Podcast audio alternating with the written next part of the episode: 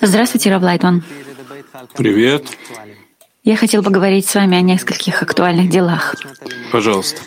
Начнем с учителей. Учебный год начался, и есть соглашение о заработной плате между профсоюзом учителей и Министерством финансов, и впервые учителя будут награждены за отличные успехи, а не только за количество лет трудового стажа, то есть выдающимся учителям повысить зарплату. Согласно тому, что было опубликовано, орган, который будет определять, кто является выдающимися учителями, будет директора школ. А почему не ученики? А вы считаете, что ученики должны определять? Конечно. А как они это могут определить? Я не знаю. Но администраторы, я понимаю, что им есть что сказать, и не понимаю, что хорошо, что плохо, но почему бы не сделать это также с помощью учеников? А как бы вы использовали их помощь? Ну, классы ставят оценки учителям. Согласно чему? Есть один параметр, есть несколько параметров? Пусть проверят, примут решение, пускай организуют себя также таким образом, чтобы знать, как оценивать учителей. И тогда, чтобы у них там были, не знаю, выборы, обсуждения. Это очень хорошо как раз. Это развивает самих детей? Безусловно. Если бы вы были ребенком в таком классе, как бы вы, согласно чему, выбрали бы лучшего учителя? Что бы был, кто бы был, на ваш взгляд, лучшим учителем? Это вопрос, но потом они действительно начинают понимать, кто называется хорошим учителем, кто да, кто нет, и это очень развивает детей. Растит их. Сейчас я хочу, чтобы мы подошли к этой теме с другой стороны. Я говорил на этой неделе с некоторыми учителями, и они сказали, что, на их взгляд, это плохо. Почему? Потому что они говорят, что вы бросаете деньги в игровое поле и все срываете, потому что теперь учитель уже не предстает чистым перед детьми, а чтобы выполнить свою работу. Но он думает как продавец. Что я получу от этого? Что я могу сделать, чтобы моя заработная плата была выше? Что вы думаете об этом? Я всего этого не знал.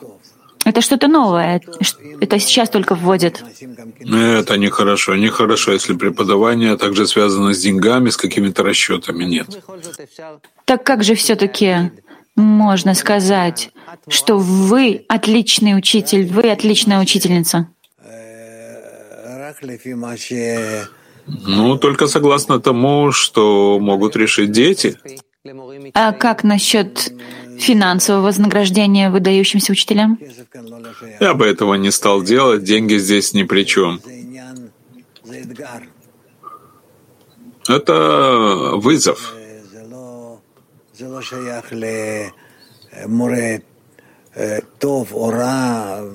Это не относится к хорошему или плохому учителю.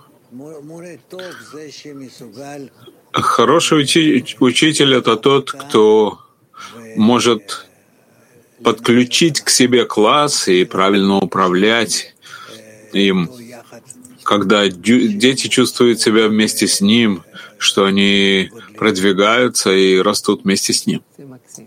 Это потрясающе. Спасибо. Перейдем к следующей теме.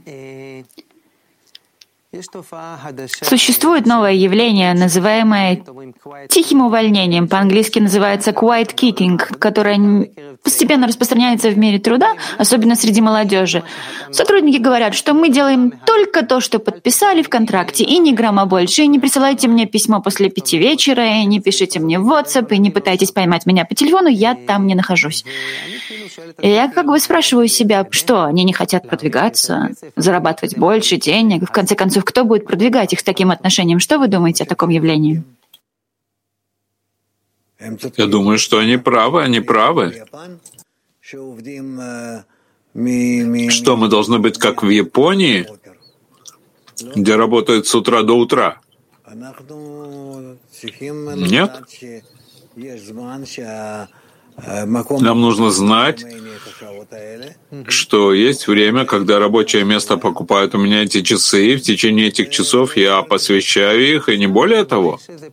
Ну, просто ради примера. Есть, скажем, большой проект, и нужно там что-то там наладить, или что-то застряло, и вы мне не ответите. Если, скажем, я ваш босс, и теперь мне нужно срочный ответ от вас получить. Это зависит от отношений на рабочем месте. Если отношения более того, когда каждый принимает близкое дело работы, то, конечно же, можно договориться. Но если это отношения только по сухому договору, я ничего не могу требовать от работника. Смотрите, есть как будто две стороны. Предположим, вы независимый владелец бизнеса. Все это должно быть прописано в договоре. Но если бы не договор, я продаю часы своей жизни, но не более того. Согласно часам, это главное. Могут быть места, я знаю, я сам когда-то работал в таком месте, где не ограничивались рабочие часы. И тогда я действительно мог там оставаться еще на 2-3 часа, если это требовалось и так далее. Сегодня как будто существует норма, когда делают то, что необходимо, до тех пор, пока это будет необходимо. И если есть проект, мы не будем застревать. Если это норма, как ты говоришь, если это так принято, то нечем говорить, уже принято. Красиво. Вот на фоне этой нормы сейчас вдруг начинается такая волна молодежи, которая говорит, мы не в этой игре. Очень хорошо, я их понимаю, они хотят жить. Хотят жить, да? Они готовы посвятить столько-то часов работе, на благо хозяина, от всего сердца, но после этого у меня есть свои дела. Почему бы и нет? Вы бы взяли на работу такого работника, если бы у вас был свой бизнес, вы бы взяли? Понятно, что не взял бы. Так это то, что я спрашиваю. Подожди. Но чтобы было понятно тому работнику, который пришел ко мне, что это мои условия. Таковы мои условия. Так оно. Так вы говорите, что здесь одна вещь, что нужно согласовать ожидания. И если я пришел в определенное место, в определенную организацию, в определенный проект, у которого есть требования, когда все работают круглосуточно, то это, если мне подходит, хорошо, если не подходит, то я не буду брать. Вот давайте раскроем эту призму шире. Если через 5-10 лет, если все будут такими и скажут, что я работаю только так, в каком мире мы окажемся? В хорошем мире, да? В хорошем мире. Даже, смотри, у нас есть такие вещи в Талмуде. Написано, что работодатель должен доставить работника на рабочее место в поле, но по окончании работы не обязан брать... Домой забирать. Домой работника. Так есть разные виды соглашений. Но, на ваш взгляд, какой должна быть норма или мировоззрение работодателя и работника, чтобы действительно это было уравновешенным и не впадало ни в какие крайности? Какой должен быть средняя линия, средний путь? Договоры могут быть очень разными в разных местах. Мы сейчас не будем этим заниматься, потому что не выйдем из этого, но обязательно нужно учитывать рабочее время работника и все, что он получает взамен.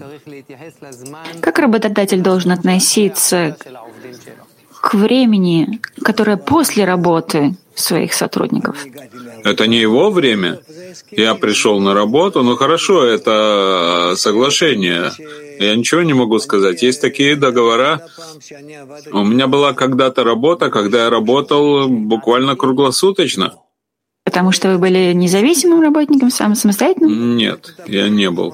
То есть вы были наемным работником? Да, наемным, и на самом деле я не получал за это больше денег. но я чувствовал, что я хочу увидеть результаты. И это было вам лично важно. Да. Так это давало вам силы. Да.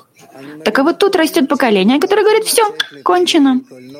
Я понимаю его. Есть молодые люди, которые хотят пойти на прогулку в кино, вещи такого рода. Почему бы и нет? Вот так. Где есть там кантри-клаб, я не знаю, как это называется. Не все тут. У них есть жизнь. Как я могу сказать, что теперь ты должен работать на меня, неважно на кого, еще 10 часов? Вы считаете, что что-то меняется внутри этого поколения, в их отношении к работе, к деньгам? Это поколение, смотри, если ты посмотришь, скажем, на Японию, так там люди убивают себя на рабочем месте. А если ты посмотришь в другом месте, так уже не так. Они говорят, нет, мы не рабы. Мы хотим работать такое-то время, получать такие-то деньги за это, и не более того. Я хочу чувствовать, что я живу, а не то, что я работаю. В этом разница. Вы видите в этом положительное развитие? Конечно. Человек должен думать, для чего он живет, ради чего живет, для кого живет. Дети, семья — это все очень важно человеку. И вместе с тем есть люди, которые не чувствуют себя как дома и не чувствуют свободное время. Для них свободное время — это то, что они не могут вынести просто. Но во время работы они чувствуют, что они вкладывают в себя, и это для них жизнь. Так есть разные случаи, но каждый должен определить для себя свою собственную жизнь. Спасибо. Перейдем к следующей теме. Мировые державы и Иран очень близки к подписанию нового ядерного соглашения. Эксперты говорят, что эта сделка будет хуже, чем сделка, подписанная Обамой в свое время. Что сводит меня с ума во всей этой истории, так это то, что я не слышу ни слова от еврейской общины в Соединенных Штатах. Все-таки это же наши братья. Так, так вы живете в США, я понимаю, но вдруг завтра что-то случится там, вы захотите приехать сюда, вас что, не пугает, что тут у нас будет атом на голове? Они не думают, что они приедут сюда. Они не чувствуют никакой связи с Израилем. А если и говорят об этом, то это не в сердце их и не в чувствах. Почему? Потому что так оно. Но это же наши братья. Кто сказал? Евреи. Кто сказал, что евреи братья? У некоторых из них есть даже семьи тут. Хорошо, и что? Кто-то всегда приезжал здесь на бар-мицву, сины плача. Это традиции, и не более того. Но в сердце у нас нет отношения к нам. В сердце нет никакого отношения к этому. А сколько времени это так уже длится, на ваш взгляд? Я думаю, что это уже долго. Сколько? Почему? Потому что таковы евреи. Мы не чувствуем, что мы принадлежим друг другу. Потому что с самого начала мы происходим от 70 народов мира. С самого начала только наш праотец Авраам соединил нас в Вавилоне. И с тех пор мы можем сказать, что мы как бы являемся одним народом. Я знаю, что рассказывают. Я, хотя родился здесь, в Израиле, во втором поколении, но рассказывают, что когда там они жили во всех странах диаспоры, что еврей, даже если не из вашей общины был, приезжал там из другой страны, его встречали как брата. Неважно, кто он, что он, ты еврей. Обнимают тебя, вводят домой, кормят тебя, все. И вы знаете, что если вы приехали, доехали до еврейской общины, что все нормально, все будет хорошо. Мне кажется, что это то, что нас держало на протяжении всех этих поколений. Сейчас в Соединенных Штатах есть очень сильная еврейская община, есть государство Израиль, это две великие крепости. Почему нам так не относиться друг к другу с такой же теплотой, с таким же взаимным поручительством? Нет ни тепла, ни взаимного поручительства, нет религии. Раньше религия удерживала нас когда все мы принадлежали к одной религии, ко всем этим вещам, мы существовали в мире народов, которые буквально противостояли нам, а сегодня это уже не так. Все перемешалось, все перемешано, все без всякого... Все это исчезает. С одной стороны, это перед концом исправления, что мы находимся, как пишет Бааль Сулам, находимся перед концом исправления, так мы уже просто исчезают различия между нами, когда все идет к общей связи между нами и с высшей силой. А с другой стороны, евреям здесь и евреям там, они не заботятся друг о друге. Не заботятся. Что-то может изменить это? Нет, я не думаю, что это может измениться, пока не возникнут большие проблемы. Где? Во всем мире. В США? Тоже. Здесь, в Израиле? Тоже. В любом месте в мире, где будут великие беды, и, не дай Бог, народы мира восстанут против народа Израиля и скажут: «Вы виноваты во всех этих бедах», что мир уже переворачивается. Тогда это, может быть, приведет к ситуации, когда евреи поймут, что они действительно являются причиной всего зла в мире, и поймут, что только объединившись между собой, они смогут исправить это зло. Это приведет к единству. Вы хотите сказать, что только беды напоминают нам, что мы братья? Только беды напоминают нам. Повторите еще раз. Только беды напоминают нам об этом деле, что мы братья. Ничего другого быть не может. Это как будто есть у нас внутри двое. Есть еврей, у которого сердце теплое, открытое для каждого еврея. Есть еврей, который не видит никого на расстоянии метра. В каждом из нас есть не только один еврей и второй еврей. В каждом из нас есть корень 70 народов мира. В каждом из нас. И поэтому не смотри на то, что он еврей, как он выглядит или не выглядит. Нет. Раньше это относилось к религии. Но сегодня уже этого нет. Сегодня это никак не относится к религии. Но это по каким-то там приметам, записям каким-то, но не более того. А что написано в Каббале? Есть что-то одно, что может объединить всех евреев, где бы они ни были, одна вещь. Есть такое? Да. Что это? Ненависть. Ненависть народа мира к евреям, она может объединить евреев между собой. Нет у вас чего-то в лучшей версии? Нет. Как ты можешь воздействовать на человека, если не с помощью ненависти? В конце, чего хотят от нас в итоге? Чего хотят от нас? Он хочет от нас, чтобы мы перестали вредить всему миру. Кто вредит? Кто именно? Евреи. Евреи в США или в Израиле? Везде. Евреи в США относятся к нам, ну, может, не все, но есть такой стиль.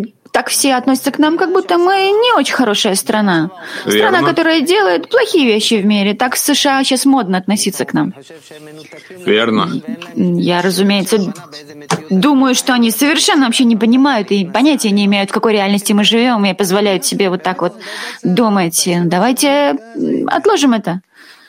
Нет, не откладывай это в сторону, помести это в центр вещей, что евреи ненавидят евреев. Они не хотят жить рядом с ними, но поскольку нет другого выхода, что этим я просто спасаюсь от ударов, может быть, даже от смерти, поэтому я готов сблизиться и связаться с другими евреями. Так что же будет? Поскольку мы в нашей основе не принадлежим друг другу. Мы являемся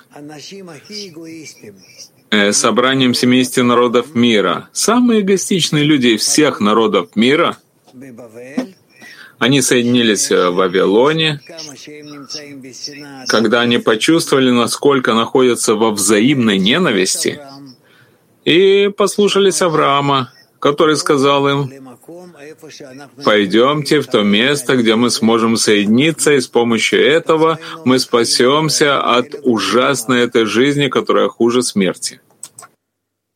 Вы верите, что сегодня можно объединить всех евреев в мире? А если нет, то мы умрем. Мы исчезнем. Это закон природы. А с чего начинать? Начинаем между мной и тобой. А что между нами и Соединенными Штатами? Мы должны работать там, где мы чувствуем отношения между нами. Так стоит начинать здесь, в Израиле? Да, иначе для чего мы здесь? Если здесь будет больше объединения, это повлияет на наши отношения также и с американскими евреями? Это будет влиять на все человечество. А что тогда будет с ненавистью Ирана к нам, вот с этой экзистенциальной угрозой со стороны Ирана на нас? Мы будем благодарны Ирану за то, что он не дает нам покоя, через который мы также ищем, что может быть решение. А решение заключается в том, что мы сблизимся друг с другом. Евреи, чтобы сблизились друг с другом. Спасибо. В Японии сегодня существует терапевтический подход, который посылает людей с различными медицинскими проблемами на длительное время на природу. Согласно исследованиям, длительное пребывание на природе может снизить кровяное давление, снизить уровень гормонов стресса и вообще вылечить тревожность, депрессию и помогает исцелиться от различных медицинских проблем. Вы согласны с тем, что природа лечит человека? Разумеется, безусловно. Мы все чувствуем, насколько прогулка на природе, чтобы побывать на природе, съездить в какую-то деревню несколько дней, вернуться домой, насколько все эти вещи, они исцеляют человека. А что есть в природе такого, что это исцеляет? Есть в нем уровень животный. Когда мы действительно должны связаться с ними из этих джунглей, в которых мы живем, каменных, от этих высоких домов, от всего этого давления, от угля и так далее. Если природа лечит человека, то почему мы уничтожаем природу? Что, мы не видим? Мы не хотим видеть. Мы не хотим знать, что будет. Мы живем данным моментом. Повторите, пожалуйста, предложение. Мы не хотим видеть, что мешает, а что нет в будущем. Мы хотим жить настоящим. И то, что хорошо в настоящем, этим я пользуюсь. А то, что не будет хорошим для меня завтра, я не хочу даже и думать. Смотрите, какой мир мы построили для себя. Когда-то люди жили в лоне природы, но мы построили города из бетонных монстров. Почему? Почему? Потому что мы когда-то были миллиардом людей на Земле, а сегодня нас 9 миллиардов. Так что же ты будешь делать? Что ты будешь делать с 9 миллиардами? Как будто человек построил себе некий пузырь, который оторван от неживого, растительного, животного. Да? Как будто мы отправились на какую-то другую планету. Верно. Такое все городское, урбанизированное, из бетона. И мы потеряли связь с этой исцеляющей нас силой, со своей основой. Орен, это наше эго, которое не приведет нас к добру, И хорошо, что мы видим, по крайней мере, насколько мы не в порядке. А что будет в будущем? В будущем, я думаю, что все будет хорошо. Мы поймем, что мы живем ведомые нашим эгоизмом, что этот наш эгоизм убивает нас каждую минуту, и что нам нужно сделать повторное выяснение и понять, что с нами произойдет, если мы так будем продолжать, и прекратить это. Мы будем больше связаны с природой. Через 5, 10, 15, 20 лет этот человек сделает какой-то поворот в обратном направлении, будет больше связан с природой или нет? Дело не в том, что мы должны пойти и жить в лесу. Это не решение. Решение заключается в том, что мы начнем жить между собой, не так, как животные в лесу, а в единстве, в связи, в любви, в поддержке, в мягких отношениях. Это вылечит человека? Это вылечит нас от всего, от всех болезней, которые ты мог бы даже составить список на 1000 страниц. Ты излечиваешься от всех этих болезней, буквально снизив это до нуля с помощью того, что ты приносишь любовь между людьми. Как это нас соединит или не соединит со всей природой? Это соединит нас друг с другом, а также со всей природой. Как? С помощью того, что мы захотим нашим исправлением наших отношений так быть связаны. А бетон нам не помешает? Нет. Что-то в нем есть. Конечно же, не помешает. Поживем и увидим, и все наладится. Вопрос только в том, насколько далеко мы сможем помочь людям понять, что им нужно идти в этом направлении. Письмо, которое вы получили от зрительницы. Здравствуйте, Рав Лайтман. Вам пишет очень обеспокоенная мать, которая чувствует, что теряет сына. Я вырастила 2 детей. Маленького окутывала заботой и баловала, а вот старшего мальчика, которому сейчас 16 лет, я чувствую, что не давала ему достаточно любви. Я была молодой мамой, очень занятой и в тяжелом финансовом положении. Я сделалась немного ошибок и в основном не уделяла ему тепла и внимания, которых он заслуживал. Сейчас он от меня отдаляется, даже слово «мама» больше не произносит. Иногда мне кажется, что он действительно ненавидит меня. Мне так больно и беспокоит меня. Я пытаюсь это исправить, но не знаю, как вернуть его ко мне. И я хотела спросить вас, Рав Лайтман, может, у вас есть какой-нибудь умный совет, как сохранить наши отношения и снова заслужить своего ребенка? Нет. Я не знаю.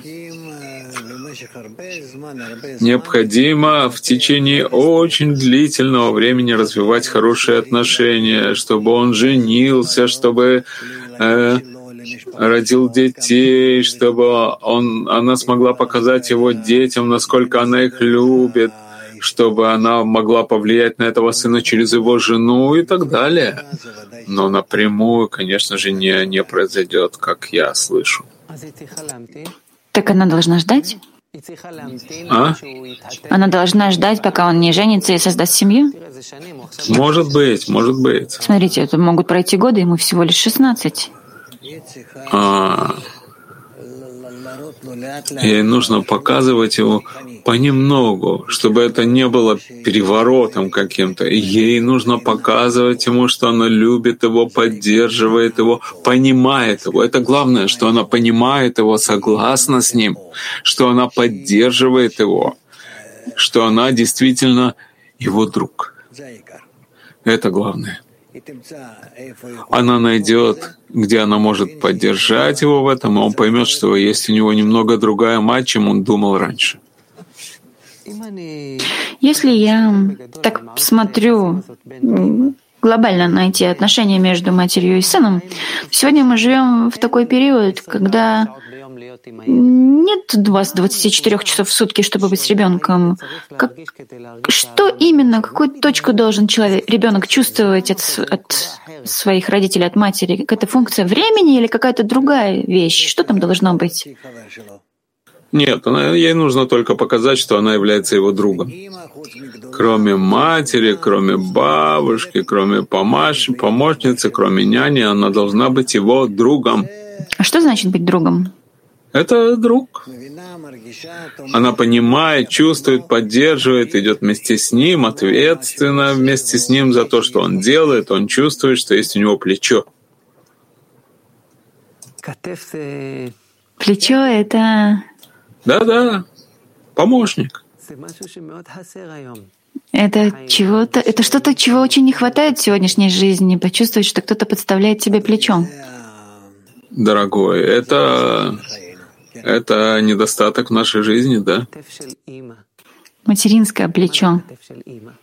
А что такое материнское плечо?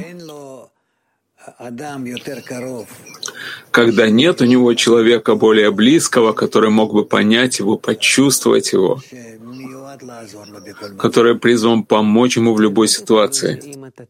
А от чего зависит, чтобы мать поняла, ей удалось понять своего ребенка? Вы много раз повторили «понять». От чего это зависит? Это так же, насколько ребенок приходит к ней, просит, рассказывает, приближается к ней. А она со своей стороны, что она должна открыть в себе, чтобы понять его? Возможно, что она тоже получила какую-то травму в своей жизни, и поэтому она такая жесткая. Это иногда требует настоящего ухода. Так вы подытожьте мне, как мать укрепляет свою любовь ребенка к ней?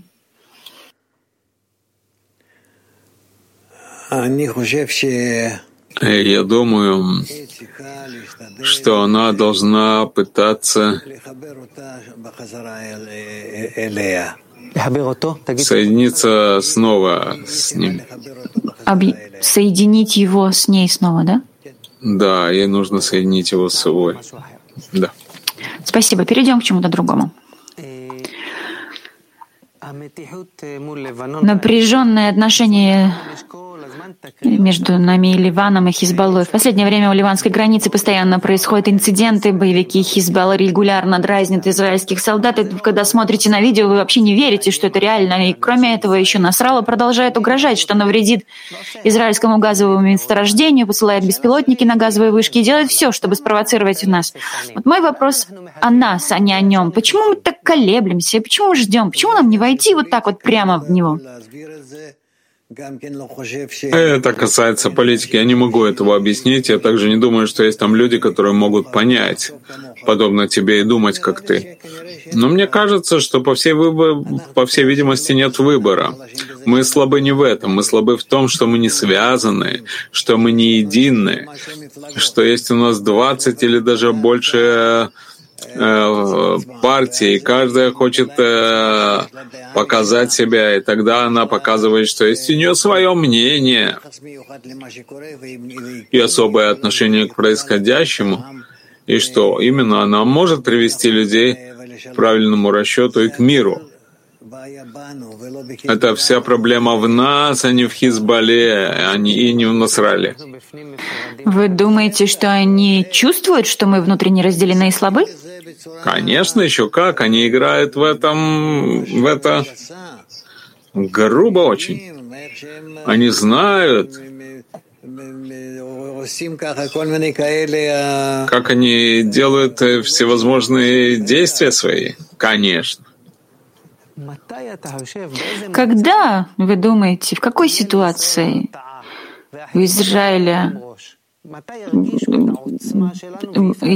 будет силен, и Хезболла не поднимет головы? Когда они почувствуют нашу силу и побоятся дышать нашу сторону? Когда мы станем объединенными между нами.